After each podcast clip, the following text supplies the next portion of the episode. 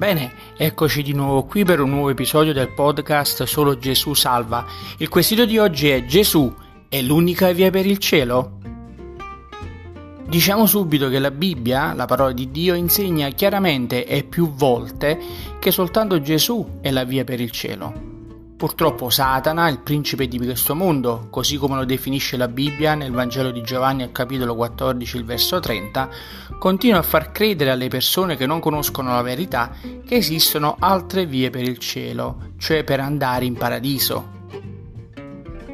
Alcuni dicono, in fin dei conti sono una brava persona, non faccio male a nessuno, altri commetto alcune cose sbagliate ma compio anche buone azioni, quindi penso di meritare il cielo.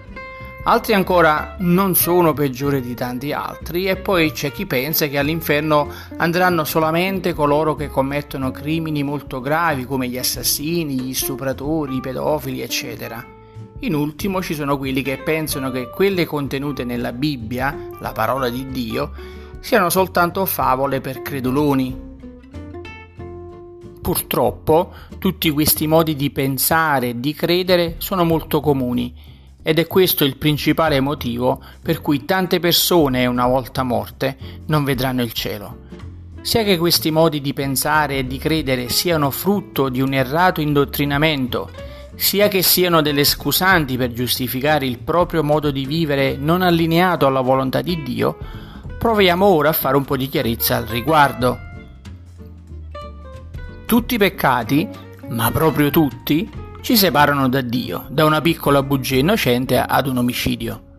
L'Apostolo Paolo scrisse che tutti hanno peccato e sono privi della gloria di Dio, è scritto nella sua lettera ai Romani al capitolo 3, il verso 23. Quindi nessuno è abbastanza buono da andare in cielo da solo, cioè con i propri meriti. Andare in cielo non è basato sul fatto che il numero delle nostre buone azioni superi quello delle cattive azioni. Lo stesso Apostolo Paolo scrisse a Tito nella lettera indirizzata a lui al capitolo 3, verso 5, Egli, cioè Dio, ci ha salvati non per opere giuste da noi compiute, ma per la sua misericordia. Qui è chiaro che la via per il cielo non dipende da noi, ma da Dio. Quando Dio creò il mondo, questo era perfetto, era tutto buono. Ma Adamo ed Eva, le primissime persone che fece Dio, furono tentate da Satana e disubbidirono a Dio e così peccarono. Questo impedì a loro e a tutti quelli che vennero dopo di loro, inclusi noi, di riuscire ad avere una stretta relazione con Dio. Egli è perfetto e santo e deve giudicare il peccato. Come peccatori noi non avremmo potuto risolvere il problema da soli, perciò Dio ha fatto in modo che noi potessimo essere uniti a Lui in cielo, perché Dio ha tanto amato il mondo che ha dato il suo unigenito figlio, affinché chiunque crede in Lui non perisca, ma abbia vita eterna. È scritta nel Vangelo di Giovanni al capitolo 3, il verso 16. Dio provvide in Gesù l'unica via attraverso la quale tutti possono andare in cielo. Gesù venne per insegnarci la via e per morire per i nostri peccati affinché non dovessimo morire noi. Tre giorni dopo la sua morte egli risuscitò dal sepolcro, dimostrando di essere vittorioso sulla morte. In questo modo egli colmò le distanze fra Dio e l'uomo affinché noi potessimo avere un rapporto personale con lui se solo avessimo creduto.